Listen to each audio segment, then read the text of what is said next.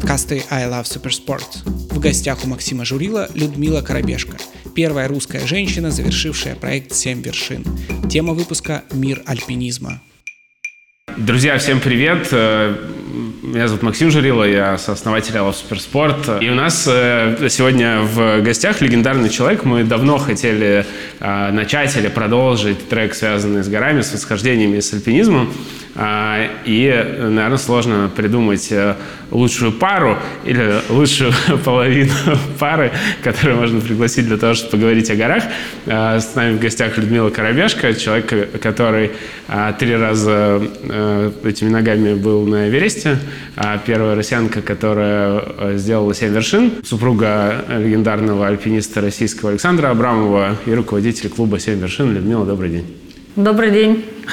Классно, что вы к нам пришли. Знаете, я хотел начать, так как мы занимаемся циклическими видами спорта, то есть связано с выносливостью, бег, плавание, триатлон, железные дистанции, то есть разные исследования в этих видах, которые говорят о том, что выносливость у женщин выше, чем у мужчин физиологически. То есть определенным образом это устроено, это связано с болевым порогом, который у женщин относительно мужского болевого порога смещен. Возможно, это связано с какой-то социальной частью, потому что женщинам приходится терпеть мужчин э, всю свою жизнь, поэтому они очень э, выносливые и, и терпят.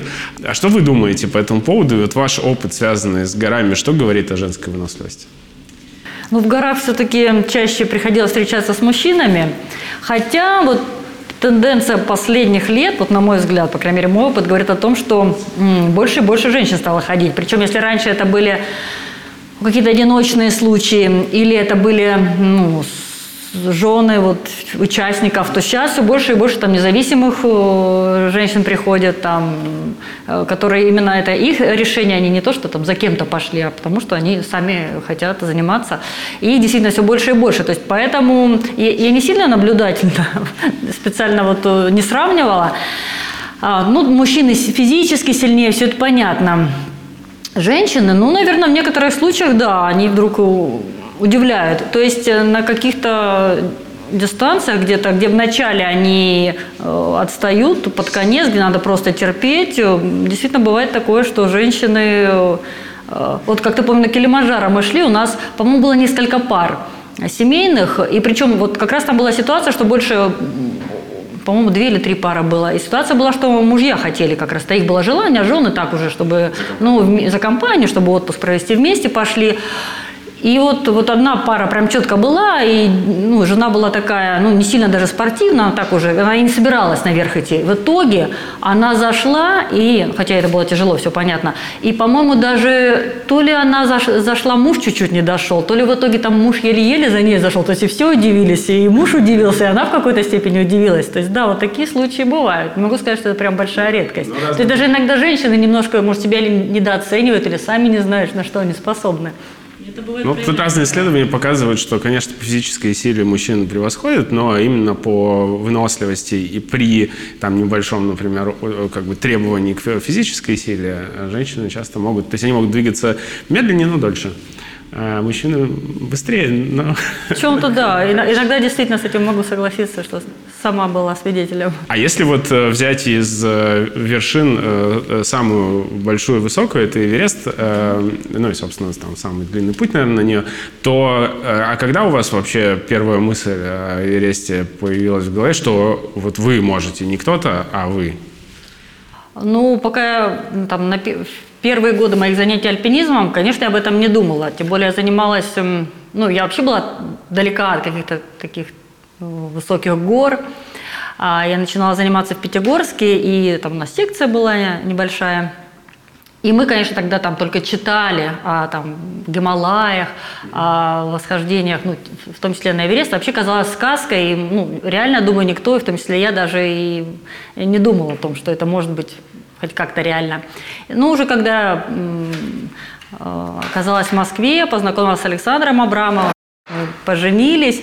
И, то есть он много всего рассказывал, но даже он где-то меня к этому подталкивал. Мне это долгое время казалось нереальным. Даже когда он вот, организовал первую, ну, скажем так, коммерческую экспедицию российскую на Эверест. По-моему, это был две тысячи третий год. Этот факт считала, что это вряд ли реально. Я понимаю, что спортсмены идут на Эверест. Я говорю: Саш, ну как, как ты вот соберешь, ну кто захочет платить деньги, чтобы идти на Эверест? Вообще-то и сам он, наверное, где-то сомневался, но он обычно свои сомнения не высказывает, то есть четко идет к своей цели. И вот он несколько лет подряд, начиная с две тысячи третьего года, стал собирать эти экспедиции и участвовал как руководитель.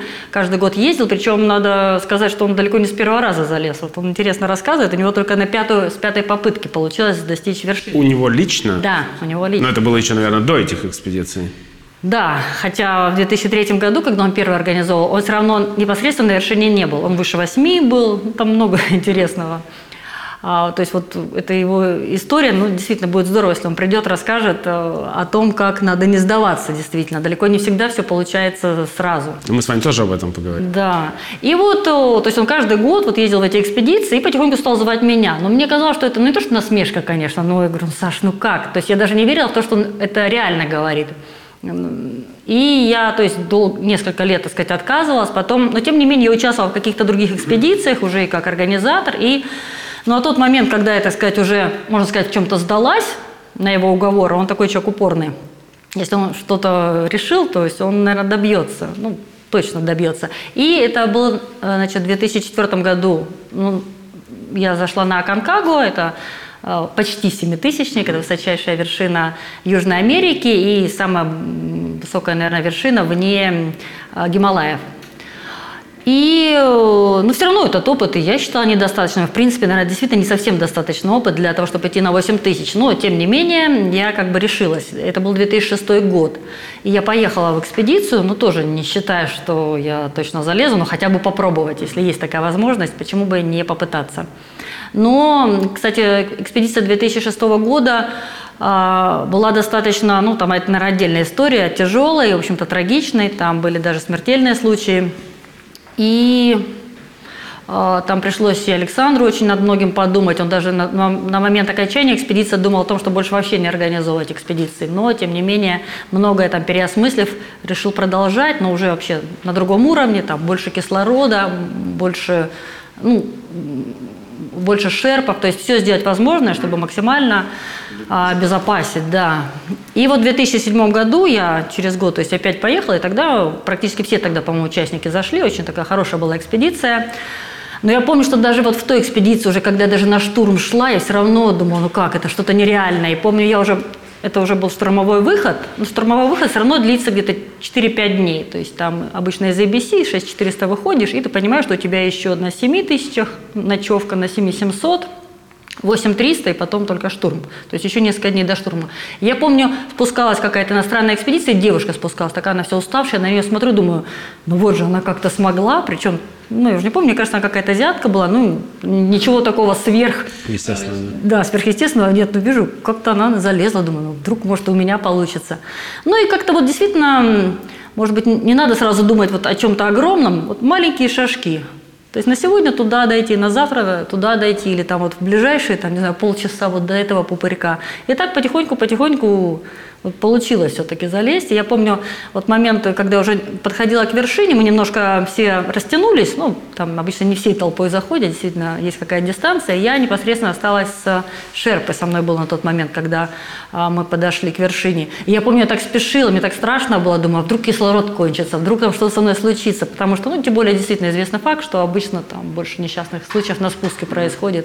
И я там, все, все, там, вот мы там две минуты побыли вниз. Он такой, как, нет, надо, надо сейчас тут помолиться, подумать. Он там принес а, свои какие-то фотографии семейные, там положил какие-то флажки. Я такая думаю, да, что-то я не подготовилась совершенно.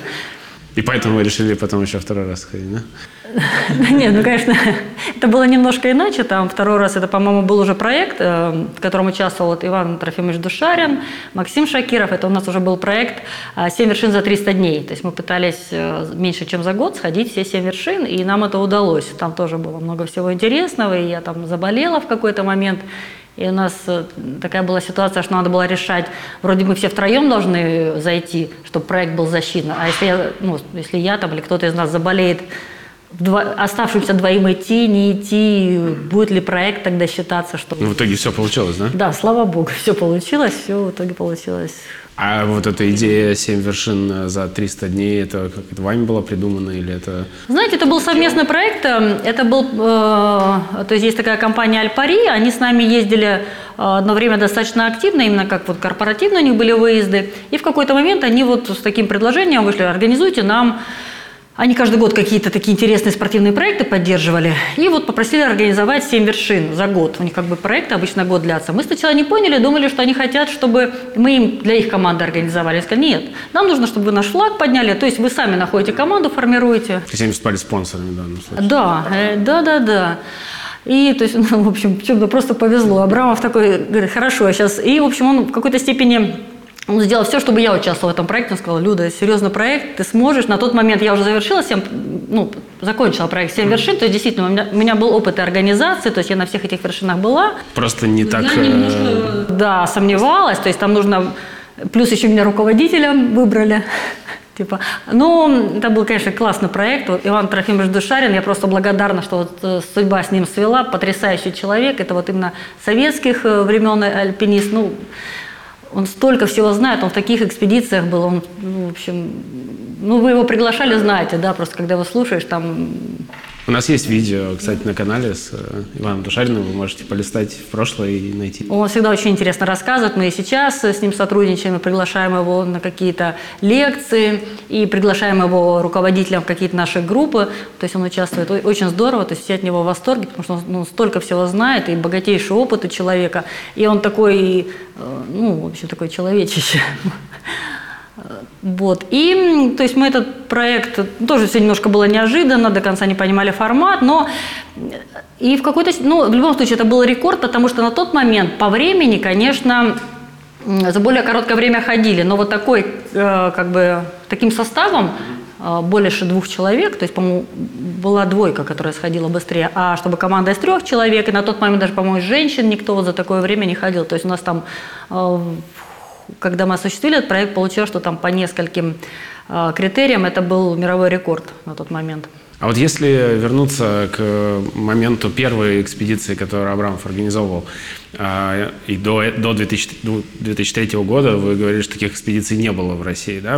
Коммерческих. То есть, да, спортивные были, да, какие-то спонсоры поддерживали, да, вот так, чтобы, ну, каждый участник, так сказать, сам за себя платил, ну, практически не было. Но при этом, как я понимаю, в мире, в западном, это была абсолютно нормальная практика, которая была достаточно популярна уже к тому времени. Ну, знаете, вот одна из первых экспедиций, по-моему, если я не ошибаюсь, вот коммерческая на Эверест, была как раз, ну, или в девяносто пятом, или как раз в девяносто шестом году. И фильм, и вот книга написана Кракауэром в разреженном, в разреженном воздухе, и фильм снят, и как раз это достаточно трагически закончилось. Ну, там, конечно, был ураган, много таких объективных факторов, но вот это был буквально первые годы, когда все начиналось, вот девяносто шестой, когда произошла трагедия. И, то есть, к две тысячи третьему, да, был уже опыт определенный, но он был всего лишь, да, в районе десяти лет, а то и меньше. То есть, то есть вы в альпинизме разделяете профессионалов и, получается... Знаете, там много споров по этому поводу. Мы, с одной стороны, сами не хотим разделять, но, в принципе, вот так. Люди между собой приблизительно разделяют коммерческие и спортивные. спортивные. Опять же, это в России. Потому что на самом деле только в российском альпинизме, даже, скажем так, в советском альпинизме вот эта система была э, классификации маршрутов, и, ну, классификация есть не только, конечно, в России, но именно э, спортивного альпинизма, потому что в, по всем мире, ну, это, то есть все ходят, то есть нет такого, что есть разряд, вот у тебя такой разряд или такой, и ты можешь или не можешь идти на такую-то вершину, как это было в советском альпинизме. По все, во всем мире, да, есть категории маршрутов, ну, ты считаешь, что ты готов, ты идешь, ты хочешь взять гида, ты идешь, нет такого, ты спортсмен или ты там... коммерческий клиент. Вот, в принципе, вот такого разделения. А у нас это до сих пор сохранилось или сейчас как-то больше... Ну, сейчас, с одной стороны, есть некое противостояние. Вот, как бы, спортсмены не очень любят, так сказать, коммерческих альпинистов. Ну, ну есть разное к этому отношение. Некое противостояние есть, но оно, конечно, все больше и больше сейчас размывается. Потому что все больше и больше людей все-таки, ну, скажем так, минуя какие-то вот спортивные разряды, начинают просто ходить в горы, потому что они могут, потому что они могут пойти в коммерческой группе или могут взять гида, не проходя какие-то То есть не посещая там альп-лагеря, как это было в советское время. Тем более, что сейчас система альп-лагерей ее пытаются возродить, но там лет двадцать ее вообще практически не было. А если вообще вот говорить про Эверест, то вот как бы беря во внимание весь ваш опыт и семь вершин, и все остальные вершины, Эверест — это вообще топ? Или это... Или есть что-то гораздо интереснее, не знаю, или гораздо сложнее? Ну, с одной стороны, это, наверное, все-таки субъективно, кто что скажет там. Да, я помню, да. Допустим, вот мы, у нас был один из участников экспедиции, он успешно зашел на Эверест, причем у него это была одна из первых вершин, у него сначала был Эльбрус, потом сразу Чою. Так, огромный скачок, да. Ну, потом так получилось, что Эверест не состоялся из-за землетрясения, и за этот год он еще сходил там несколько вершин в Южной Америке. И да, Эверест. И потом, когда через год или через два он пошел на Ленина, он сказал, ну, Ленина, типа, намного тяжелее, чем Эверест. Ну, это в чем-то субъективно, может быть. Но вот мое личное мнение, что... Понимаете, оно топ в каком плане? Конечно, особенно если ты не с альпинистами общаешься, а вообще вот... В принципе, сказать, что ты был на Эвересте, это вау. А если ты скажешь, я был, ну, ка два начинают сейчас уже потихоньку узнавать, я был даже на каком-то восьмитысячнике, там, Чою, или я был там на Ленина, или там на Корженевской, это ничего не сказать. Ну да, для альпиниста это будет понятно. Для всех остальных все равно получается, что Эверест — это бренд, это высочайшее достижение. И ты можешь рассказывать на каких там, объяснять, на каких ты сложных маршрутах был, ну, это требует объяснений, там, кто-то поймет, кто-то нет, а я был на Эвересте, ну, и даже среди альпинистов, и уж понятно, среди просто всех остальных людей это все-таки котируется. А как вершина, ну, она, конечно, сложная, но понятно, что далеко не самая сложная, это и все признают. И, ну, вершина в любом случае, это, конечно, очень интересный опыт. И есть там и сложные моменты. То есть я вот была три раза, и все три раза было более-менее ну, тяжело, почти одинаково тяжело. Ну, пер- первый раз, когда ты идешь в неизвестность, там больше вот это пугает, потом ты уже это понимаешь, и наоборот, может быть, в какой-то момент думаешь, вот там будет тяжело, там это опять надо потерпеть. Но, конечно, понятно, что там ка два намного сложнее, это, может быть, мечта любого там профессионального альпиниста. Есть и, ну, то есть вообще вот пик Победы, наверное, один из самых сложных, это самая высокая вершина из проекта «Снежный барс», ну, это ну, семь тысяч четыреста, там, приблизительно семь тысяч пятьсот, ну, она очень сложная. А расскажите про «Снежный барс», просто я не уверен, что все знают, а. что такое. Проект «Снежный барс» – это, а, то есть есть пять вершин а, на территории бывшего Советского Союза, или теперь СНГ, а, которые, значит, есть пять вершин, которые превышают семь тысяч, и их объединили в такой проект «Снежный барс». Это пять вершин, и, ну, если честно, вот физически в физическом плане этот проект более сложный. То есть это такие серьезные вершины. Во-первых, высота в любом случае семь тысяч, каждая из, ну, из этих вершин а, выше семи тысяч. А во-вторых, а, ну, две из них, Ленина и Корженевская, они относительно несложные, а остальные три вершины, да, Хантенгри, Пик Победы, а, так, Хантенгри, Победа и Коммунизма, они ну, технически сложные. А Победа, вот ну, мы даже вот ну, у себя... Предлагаем этот проект, ну, думали его предлагать, э, «Снежный барс». Любителям? Ну, скажем... Ну, я не знаю, как вы называете в альпинизме. Всем желающим, да. Но мы, допустим, понимаем, что, ну, с большими сомнениями, то есть если Ленина и, допустим, ну, Ленина мы делаем более-менее регулярно, Хантенгри иногда... Ну, с Корженевской коммунизма там есть проблемы логистики, а вот Победу, ну, тут большие сомнения. То есть часть из наших участников постоянных, они хотят сделать этот проект, и даже кое-кто сделал. Но Победу мы в любом случае не предлагаем, она очень, она очень опасная, она очень сложная, она, она объективно опасная. Там достаточно большое количество людей погибает. Более того, не каждый сезон даже удается туда зайти. А если еще говорить про Эверест, то в две тысячи пятнадцатом году там было землетрясение, да, когда одну сторону закрыли? Нет. Получилось так, что у нас как раз в этот момент команда была с севера, но мы в основном делаем с севера, это Тибет. И с юга, разумеется, тоже были экспедиции, в основном иностранные. Просто получилось так, что произошло землетрясение, и с юга достаточно много, то есть там, не помню, двадцать или я сейчас уже путаю, ну, в общем, достаточно, mm-hmm. несколько десятков человек погибло, там пострадавшие были много.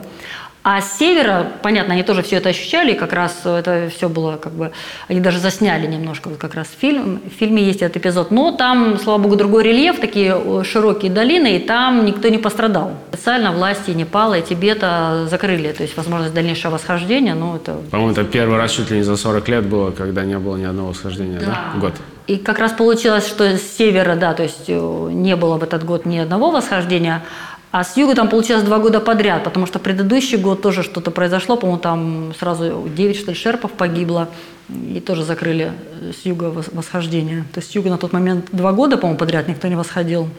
Ну, и вот в пятнадцатом получилось, что на гору никто. Я вот тогда читал, что там местные жители, шерпы, и вот, ну, местное сообщество, они вообще, люди же там верующие, и они рассказывали всякие истории о том, что эта гора устала от людей, там, что ей надо отдохнуть и так далее. Ну вот, а сейчас две тысячи двадцатый год, и в этом году тоже ни одного восхождения на Эверест. Вообще мир устал вообще от людей, от того, что они не прислушиваются, там экология, все это нарушено. Сейчас типа нужно немножко отдохнуть, и даже уже стали, я не знаю, фейковые, не фейковые посты появляются, что там где-то воды очистились. А еще если... Ну, меня, меня пока не отпускает Эверест, у меня много других вопросов. Просто так получилось, что я вообще бегать начал, а из-за того, что я бегать начал, потом появился проект Олла Раненко, из-за этого потом появился Олла Спортспорт, и поэтому мы сейчас с вами здесь. А все из-за Эвереста произошло.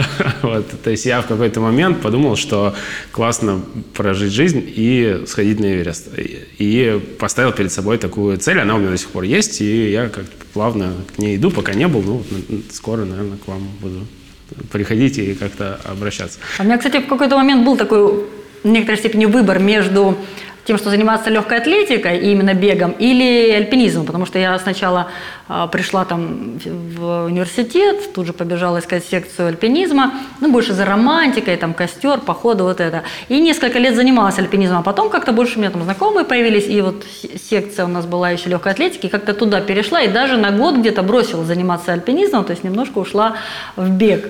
Но потом опять вернулась в альпинизм, есть. Так что есть такой момент. Ну да, но бег, конечно, с горами тесно связан, потому что все те люди, которые ходили на высокий... Ну, Юрий Билай-Иванов, про которого я уже говорил, да, он же готовился, бегая марафоны. С Федором Конюховым нам довелось тоже... Как раз в две тысячи двенадцатом году вместе с ним были, у нас был проект... Вот... У него, наверное, второе восхождение было, наверное? Да, как раз двадцатилетний юбилей, он двадцать лет до этого был с юга, и вот с нами в двенадцатом пошел с севера. То есть у него получилось с двух сторон восхождение. Он мне рассказывал тоже, что он бегал марафоны на завтрак практически, готовясь к, к, к горам, бегал марафон. Поэтому это тесно связано. Но все-таки, если вот говорить про Эверест, э, ну, наверняка наши зрители, многие знают, что подавляющее большинство людей э, поднимается на Эверест с использованием кислорода.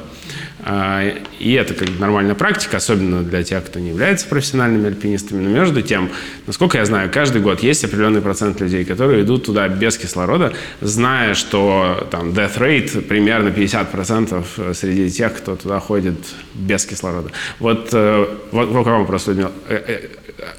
Зачем они это делают? И что обычно движет людьми в идее пойти на Эверест без кислорода? Ну, если вы знаете...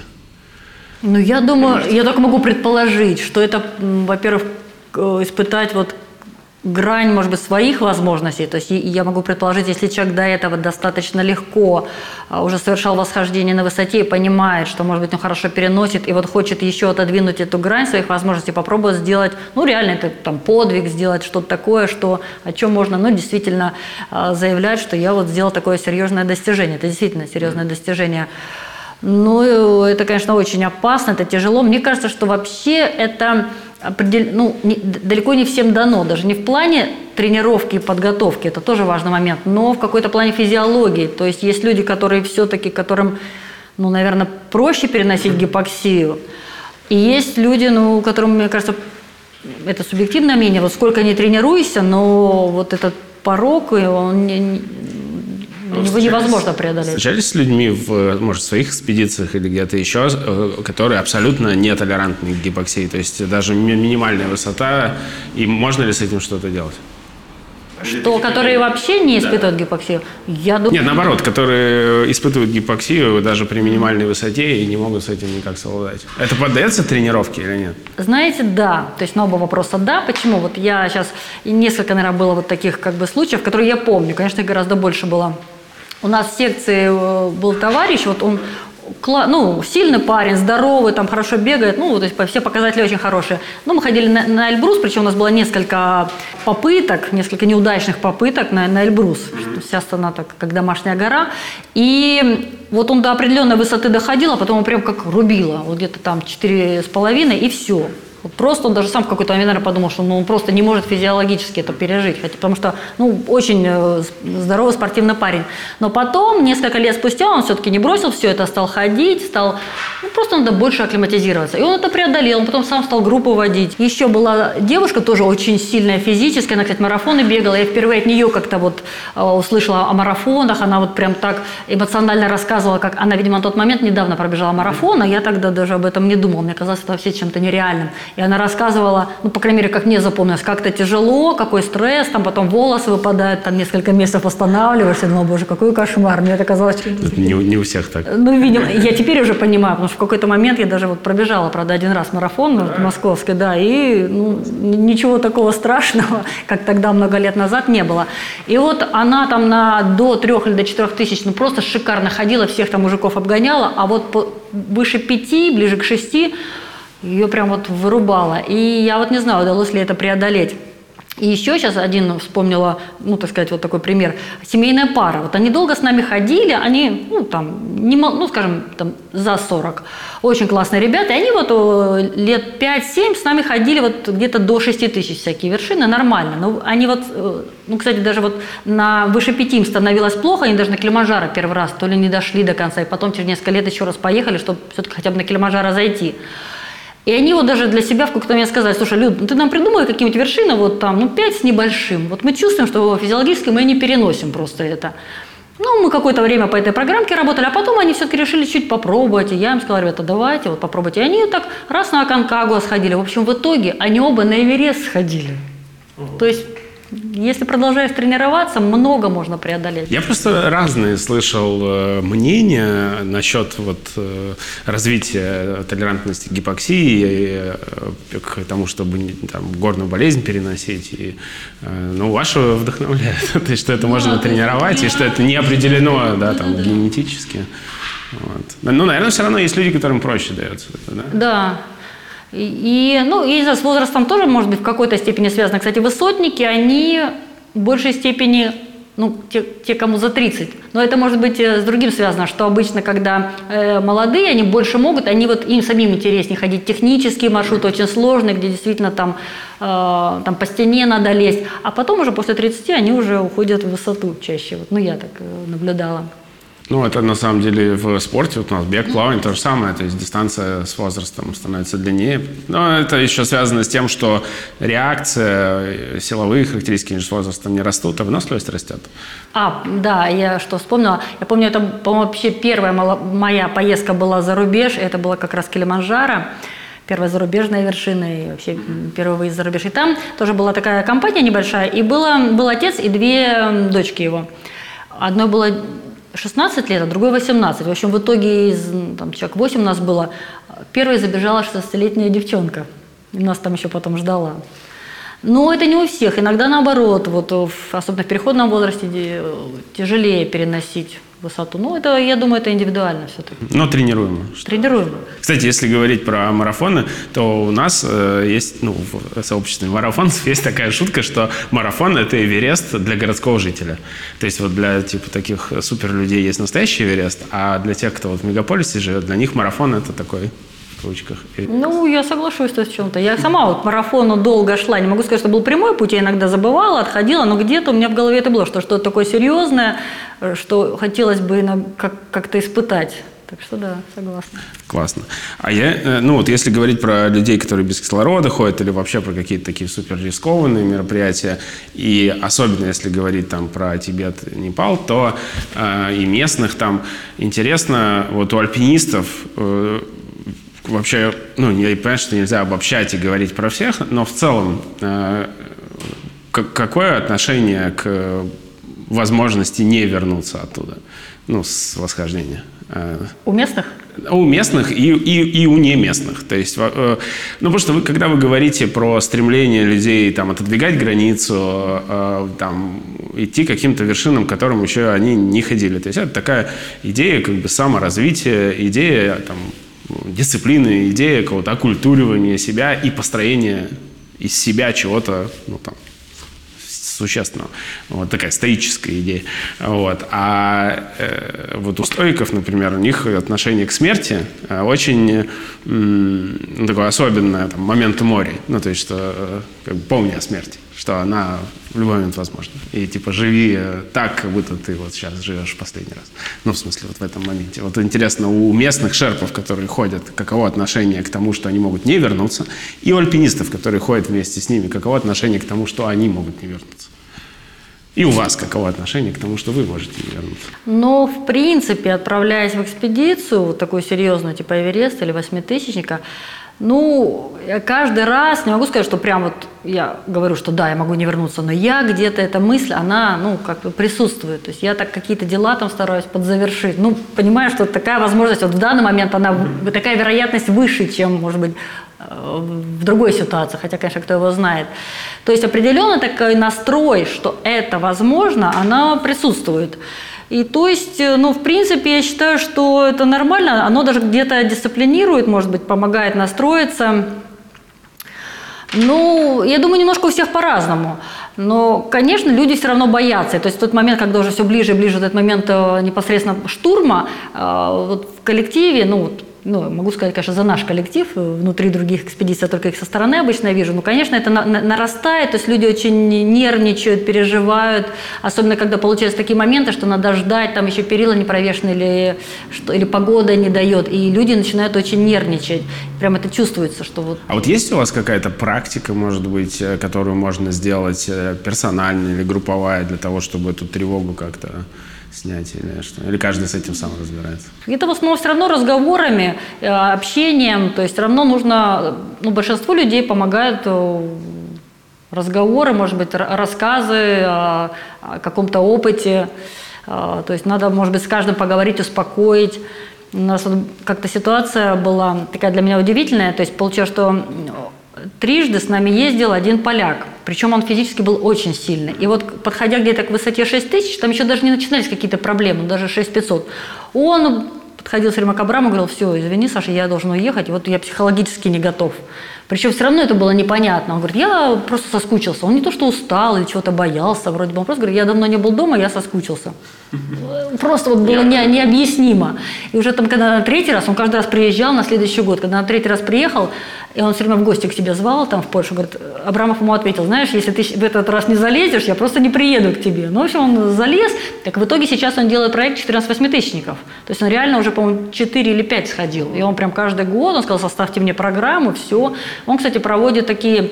ежегодные мероприятия, там у него какая-то конференция, экономический форум, и плюс забеги, причем разные, там от километра фан-ран какой-то mm-hmm. до ста или ста пятидесяти. Мы даже пару раз с ним ездили, и там у них такая немножко гористая местность, в Польше бегали.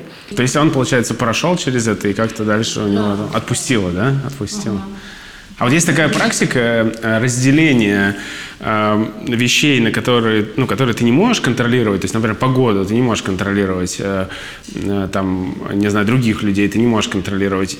Отделение этого от того, что ты можешь контролировать. То есть, например, там, не знаю, одеться ты можешь, ты контролируешь, там, не знаю, выйти, там, сделать шаг, ты можешь контролировать. И вот такая практика, когда люди начинают фокусировать свое внимание на том, что они могут контролировать, и ставить цели в том, что они могут контролировать.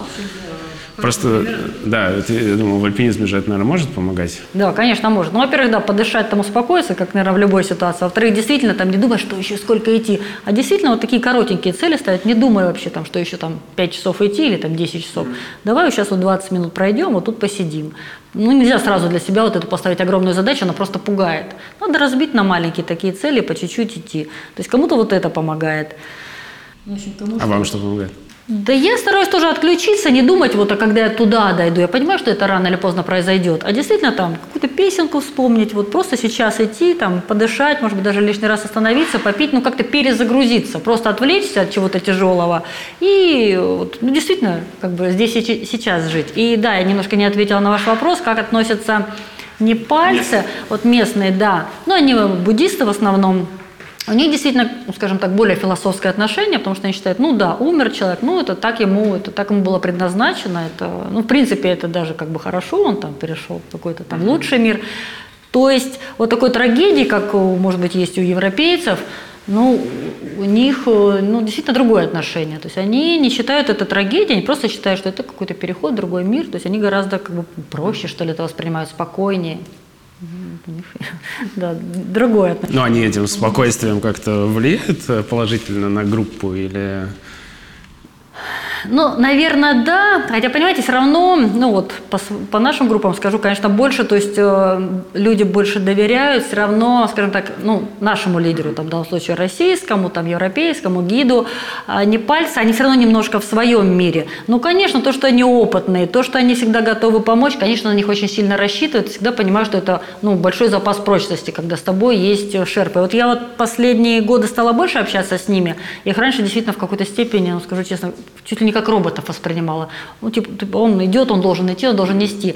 В какие-то моменты я увидела, что, ну, вообще они тоже люди, они тоже могут заболеть. Раньше удивлялась, думаю, как шерпа заболел, типа, как он посмел заболеть, он должен там выполнять работу. Ну, конечно, это неправильное отношение, он тоже просто человек, да, он там в чем-то сильнее, ну, да, у него тоже может быть что угодно. Но, действительно, они и добрее, они там и поделятся, но, с другой стороны, они, может быть, также могут там и уйти, то есть нельзя, ну, не то, что там уйти, но что-то неправильно сделать. Вот, конечно, это уже почти комичный случай, когда Абрамов говорит, если что-то касается кислорода, особенно восхождения, это настолько важно, что не доверяйте даже шерпе. Только или там руководитель, или ваш товарищ, а лучше вы сами, там, если вам надо увеличить подачу кислорода, потому что было несколько случаев, когда просят там какой-то серьезный участок, там, впереди надо прибавить подачу кислорода, просят шерпу, а он вместо того, чтобы повернуть, наоборот, закрывает, ну, случайно. И человек потом просто не понимает, что с ним происходит, почему он почти умирает. Хорошо, там обычно все-таки рядом или гид, или кто-то, да, могут сориентироваться. Но таких несколько случаев было, и поэтому надо, как бы, доверяй, но проверяй, контролируй сам. Ну да. А давайте тогда вот перейдем к этой теме уже вот про гидов, потому что вы гид. Да, и вот интересно этот переход, то есть как вы стали гидом. И, наверное, мой вопрос в продолжении темы про э, вот, область влияния. Э, когда вы сами, ну там я сам, например, иду, то я отвечаю за себя, и я влияю на вот то, иду, куда я иду, как быстро я иду, сколько там у меня кислорода и так далее. А когда вы гид, то у вас есть еще там десять человек, за которых вы как бы тоже отвечаете, но по факту э, отвечать за них достаточно сложно, потому что они самостоятельные люди, и они могут, наверное, делать все, что им заблагорассудится, и они могут быть с вами не согласны. То есть вот интересен ваш переход вообще к этой э, деятельности как гида и с тем, как вы вот ее воспринимаете, особенно в таких экстремальных условиях, когда, несмотря на то, что вы гид, далеко не все находится в ваших руках. Ну, не всегда просто, как бы, руководить, управлять группой, хотя бы потому, что достаточно часто участники группы – это сами руководители своей области, то есть это состоявшиеся люди, которые, может быть, даже не очень при, привыкли подчиняться. Но в то же время, ну и плюс еще такой момент, он не, не всегда присутствует, но, но иногда, когда, допустим, группа узнает, что там гид-женщина, да, ну, стараются впрямую не говорить, но иногда были такие случаи, да, нельзя нам там мужчину все-таки, то есть есть такое. Но, ну, первый какой-то авторитет, наработанный годами, так или иначе срабатывает. Угу. Потом, ну, действительно, в каждой группе стараешься искать подход. Еще, конечно, большой плюс, что практически, особенно если это серьезная экспедиция, восьмитысячники, то есть состав группы – это не какие-то незнакомые люди. Чаще всего это мы уже прошли там достаточно много гор с ними, так или иначе мы уже знакомы, уже там особенности знаем. Ну и достаточно часто люди как бы готовы помогать и слушаться, и, ну, в общем-то, как бы люди сознательные. То есть, с одной стороны, они сами многие руководители, но с другой стороны, они понимают, насколько это непросто быть руководителем, и что очень важно слушаться, ну, профессионала в той области, если ты уже доверился и считаешь, что, ну, ты, как бы, ты, ты пошел с профессионалом, то ты должен им доверять. Бывают разные моменты, но в основном люди все-таки с пониманием относятся, стараются слушаться. И, ну, конечно, по опыту знаю, что лучше максимально все обговорить до выхода, там, все им объяснить. И вот я тоже какие-то свои ошибки стараюсь, ну, как не повторять, анализировать очень давно. Я помню, был такой момент, вот до сих пор часто вспоминаю, еще лет пятнадцать-двадцать назад на Эльбрус я вела группу, и была непогода, мы просто там практически заблудились. Получилось, что несколько групп даже заблудилось. Мы объединились, там пытались найти путь, но уже было однозначно, что нельзя дальше идти наверх. Это выше седла было. И мы там потихоньку-потихоньку в итоге спустились вниз. И потом мне группа, ну, ничего страшного не произошло. Все живы, все здоровы, даже не поморозились. Ну, когда не залез на гору, все равно это ну, неприятно. Конечно, осадочек остается.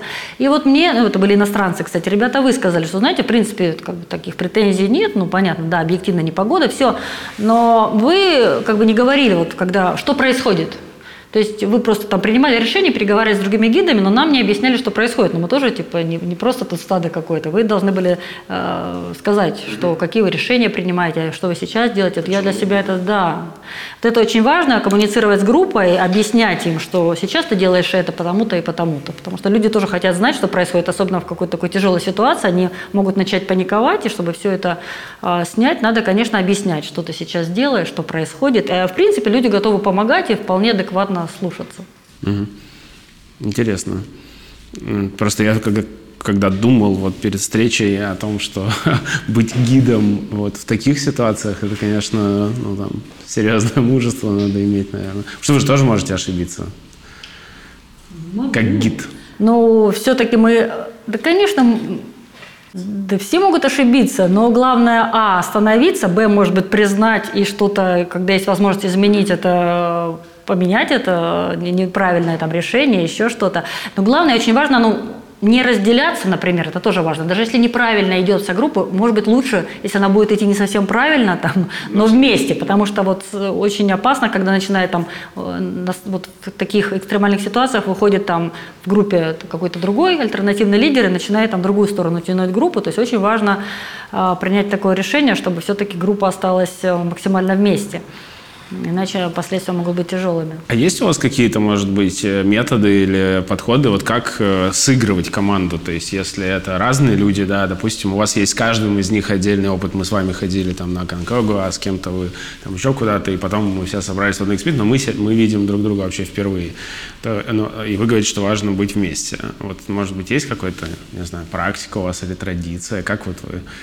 объединяете людей в команду? Ну, конечно, надо вечером перед, да, собраться и выпить. И, кстати, те, кто... Такое наблюдение, те, кто нормально к этому относится, ну, в смысле, не отказываются на отрез, что нет, не пью, они обычно более контактны, с ними проще, и они вот в течение всей экспедиции и как-то помогают больше, но с ними действительно проще. А вот те, кто прям на отрез отказывается, ну, бывают действительно люди... Не то, что вообще... Ну, когда человек вообще не пьет, такое тоже бывает, хотя это чай редко. Может. Чай может выпить, да.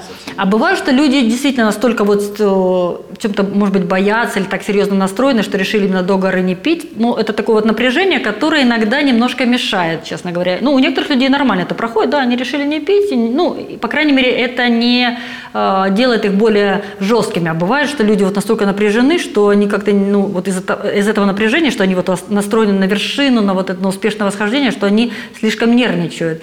Это такой тяжелый момент, но... Ну да, надо вот садиться, разговаривать, больше неформального общения. И люди, в общем-то, обычно раскрываются. И я говорю, то есть даже не всегда должен именно руководитель работать. Иногда, ну как работать, там, влиять конкретно. То есть есть люди, которые тоже, надо иногда разрешать другим людям тоже там что-то сказать, может быть, помочь, может быть, даже, э, чтобы кто-то из других участников вышел вперед и даже свои идеи предложил. Чтобы не обязательно лидер всегда должен только, только свои идеи воплощать. То есть можно находить помощников среди коллектива. А вот по вашему опыту, какой предельный размер команды, которая вот может быть такая менеджербл, с которой можно справиться? Во-первых, это очень зависит от конкретного восхождения, от конкретной горы. Допустим, на Эльбрус, я бы сказала, ну, в принципе, вот так оптимальное количество – это шесть. Тем более там даже по расчету. Шесть с учетом гида? Плюс гид или плюс гид, плюс там, может быть, несколько гидов.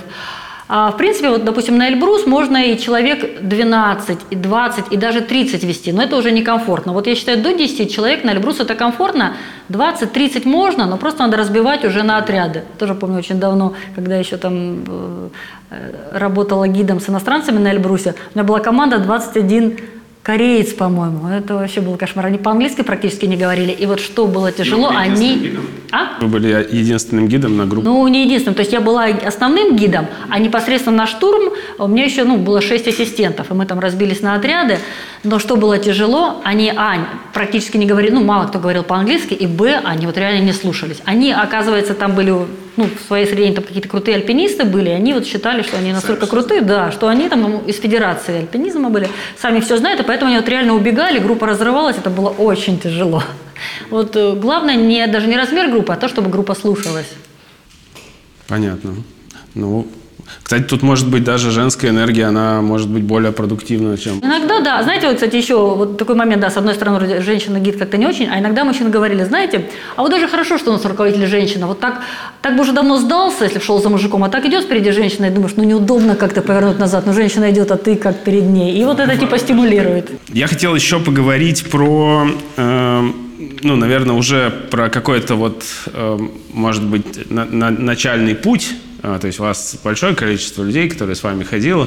Если человек в целом задумывается о горах, то какие это варианты? То есть понятно, что, наверное, с восьмитысячников или на Амадаблам не надо лезть сразу. Ну, Амадаблам сейчас, говорят, до сих пор и Майами, считаю, так там и не побывала. Это, конечно, не восьмитысячник, это ну, почти семь тысяч, но это такая, действительно, одна из самых красивых гор мира и достаточно сложная. Ну, так мы рекомендуем, знаешь, особенно если говорить о семи вершинах, да, то это, конечно, для первой горы это Эльбрус.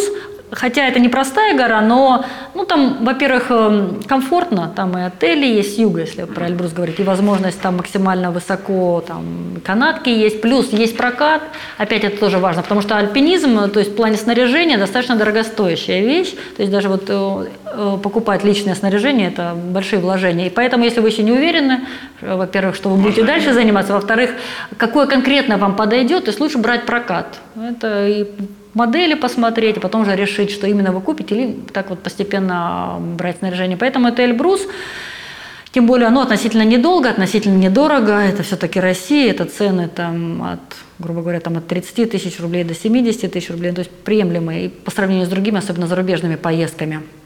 Потом по сложности, наверное, следующее это Килиманджаро, опять же, из проекта «Семь вершин». Вот. Ну, а дальше уже получается, да, из проекта «Семь вершин» дальше уже скачок такой, дальше уже обычно Аконкагуа идут. Она простая, то есть там даже кошки иногда не используются, там даже с веревкой не надо уметь работать, там ходят без связок. Но это уже экспедиция, она такая долгая, это почти три недели, и это уже пребывание на, высо- на больших высотах. Ну, то есть, опять же, ничего специфического альпинистского не нужно знать, там нужна такая выносливость. А вот начать с Аконкагуа можно, если ты бегал марафон или не? Знаете, начать можно, но это будет все равно тяжело, и не хочется, чтобы человек сразу получил какое-то отвращение к горам. Ну, если человек физически хорошо подготовлен, попробовать можно, просто все равно непонятно, как он будет реагировать на высоту. Даже то, что он много бегал, это даст ему выносливость, но будет ли он ну, адаптироваться нормально к высоте. Но, может быть, просто надо ему понимать, что не надо это сдел- делать быстро. Нужно запас по времени иметь, чтобы спокойно, если что, спуститься, отдохнуть и опять подняться. Там будет только высота на Аконкагуа. А так, конечно, интересно такое. Ну, Аргентина, там, вино, стейки.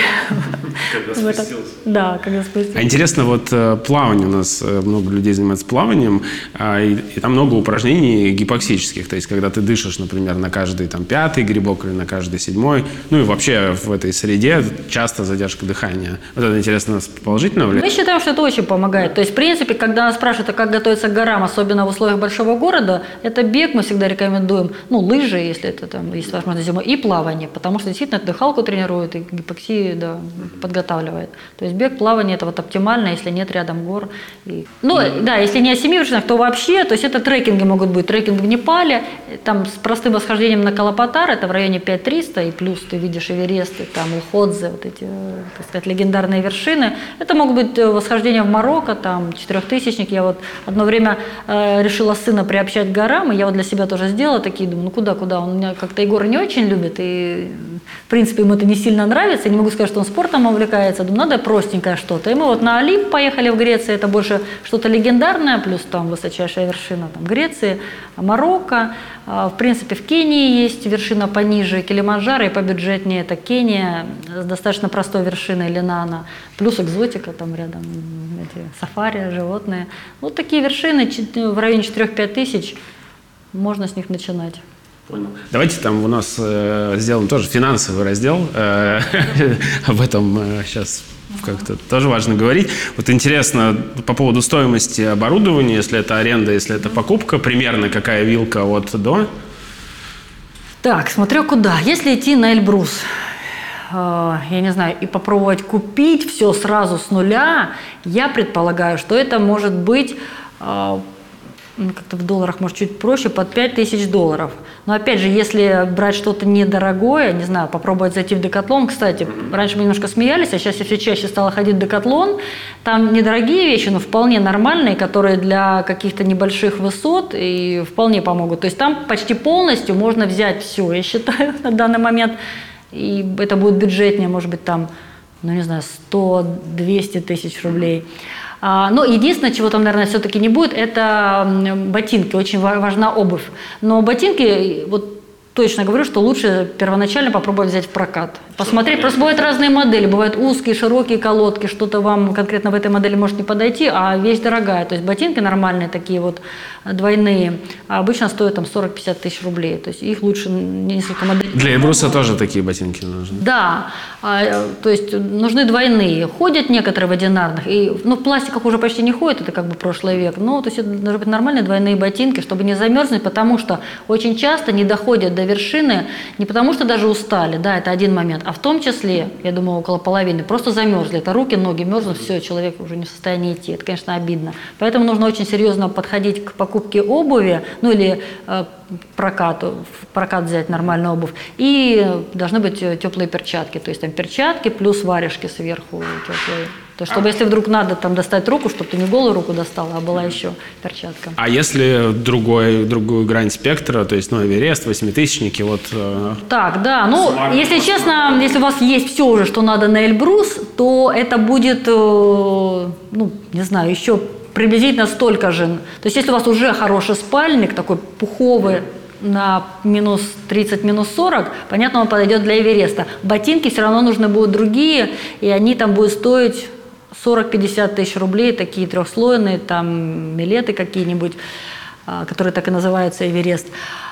Плюс нужен будет либо комбез, либо пуховка. Опять же, можно комбинировать пуховку и пуховые штаны, либо полукомбинезон. Но вот пуховые комбинезон, ну, штаны, да, они редко где используются, они в основном на восьмитысячниках, это придется купить, для более низких гор это обычно не используется. Ну, не знаю, то есть, ну, в смысле, трудно назвать цифры, но... С нуля вот все закупить на Эверест, но я бы сказала в районе... Тысяч десять. Ну, меньше, наверное, все-таки. Если вот основное куплено, если там mm-hmm. ботинки за тысячу долларов, пухов... все пуховое тоже там в районе тысячи, и еще пуховый спальник, это там три-четыре тысячи долларов, все остальное там уже термобелье, палки... А, ну да, еще кошки, ну... Ну, в общем, да.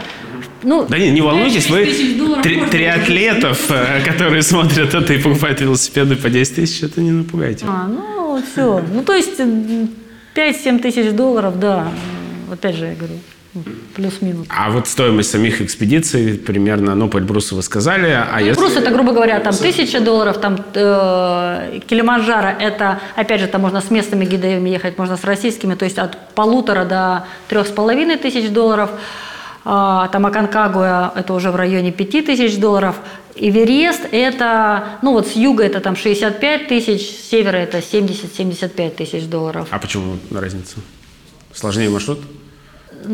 Понимаете, одно время там получалось, да, маршрут считается сложнее с севера, но он безопаснее. С юга он в чем-то проще, но он там объективно опаснее, потому что там есть ледопад Кхумбу, который вот самое опасное место. А, вот. И, ну, одно время с севера получалось дешевле, это связано с пермитами, но китайцы последние годы очень активно поднимают пермиты, и там каждый год растут цены, а у непальцев, ну, не так быстро растут цены. То есть сейчас получилось на удивление, вот перекос пошел последние пять-шесть лет, что с Непала уже даже чуть дешевле получается можно взять, потому что китайцы очень сильно подняли цены на пермиты. Ну, то есть суммарный кост по Эвересту, как это обычно, там, не знаю, пишут, то есть в районе ста тысяч долларов. Надо... Ну, чуть меньше, да, потому что там остается только перелет, но перелет это там тысяч, от тысячи долларов там, до двух тысяч долларов. И, ну, снаряжение, если уже куплено, оно есть. ну и чаевые, там что-то в отеле, в городах до, до и после, но это уже мелочи по сравнению с этой стоимостью, так что там плюс пять-десять тысяч, то есть ну, восемьдесят тысяч долларов. А сколько людей из России было на Эвересте? Мы специально не вели статистику, хотя, я думаю, она ведется, я думаю, Владимир Николаевич Шатаев ведет. Если посчитать по нашим экспедициям, потому что все равно большая часть за последние годы ездит с нами, я думаю, сто пятьдесят-двести человек. В общей сложности вообще? Мне кажется, да. Могу ошибаться, но, наверное, в районе двухсот россиян. То есть это такой клуб достаточно? Ну, пока еще да. Но вообще очень там, я не знаю, там, в геометрической прогрессии растет количество восходителей на Эверест. Мне кажется, к, на момент вот миллениума двухтысячного года, сейчас могу ошибиться, по-моему, тысячный или, или двухтысячный, или тысячный человек зашел, около тысячи было. А сейчас, по-моему, около семи тысяч. То есть каждый год вообще прибавляется. Теперь там очереди, как мы знаем. Ну да, но они реально, это в течение одного-двух дней бывает. Вот первые дни, когда, если не провешаны перила, и все стараются в этот день попасть, особенно если окно погодное, все же пытаются еще в окно попасть, и то, чтобы перила уже были, и вот это иногда накладывается, да. Но эти очереди, это вот первый день обычно, когда все бегут. Потом рассасываются. Да, да, потом рассасываются. Это хорошо. Это хорошо. А э, вот если за пределами вашей деятельности как гида, там, как руководителя э, клуба, э, вот вы себе какие-то свои цели ставите? Да. Э, у меня вот такие периоды были. Иногда в какой-то степени там для себя ездила, плюс это разведка была. Там вот на Лунные горы я ходила, это Рувензори. Ну, такое интересное прям приключение. То есть там есть пятитысячники, мало кто о них знает. И они так, надо по болотам сначала пройти, а потом туда попасть. Уганда. Уганда. Это на границе Уганды, Конго. Ну, в общем, это в Уганде. Очень такое интересное приключение. И потом, сходив туда, я потом несколько групп свозила. Очень такое интересное приключение. Плюс там тоже есть сафари, который отличается от танзанийского. Там еще гориллы есть. Это вообще что-то уникальное. То есть мы всегда стараемся немножко добавить что-то такого колорита какого-то местного. Чтобы... Потому что все равно человек путешествует. Когда он едет вот, на какую-то из вершин, ему еще интересно посмотреть хотя бы чуть-чуть страну. Вот, потом... А в Гренландию, ну в Гренландию такая, ну это не совсем было для себя, все-таки это у нас была такая экспедиция в какой-то степени коммерческая, но вот мы сделали, правда, всего один раз. И там есть высочайшая вершина Гунбьорн. На тот момент, когда мы сходили с ребятами, мы были вторыми россиянами. И даже не знаю, ну может были после нас, а может никого и не было в две тысячи четырнадцатом году. То есть такое уникальное было приключение, но иногда хочется его повторить.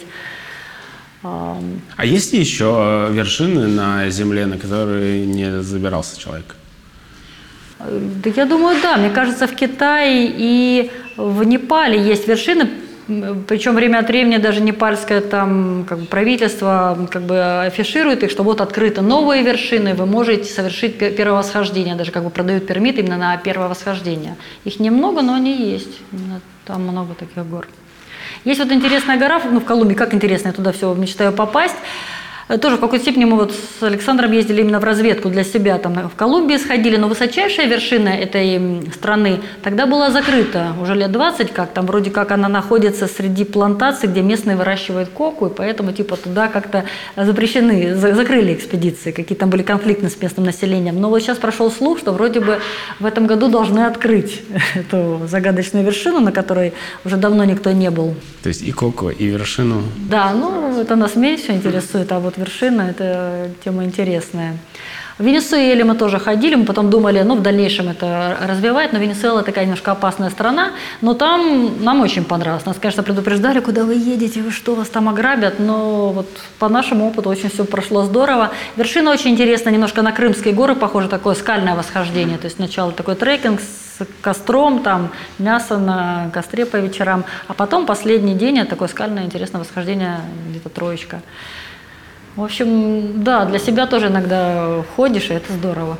Я потом стараешься как-то это использовать в работе, если это что-то интересное. Спасибо. Нам, наверное, уже надо завершать. Я вот в завершении хотел спросить, ну, я не знаю, это легенда или это правда, что когда вот Хиллари вернулся с Эвереста, его спросили, типа, зачем вы туда ходили, и он сказал, как, зачем, потому что он есть.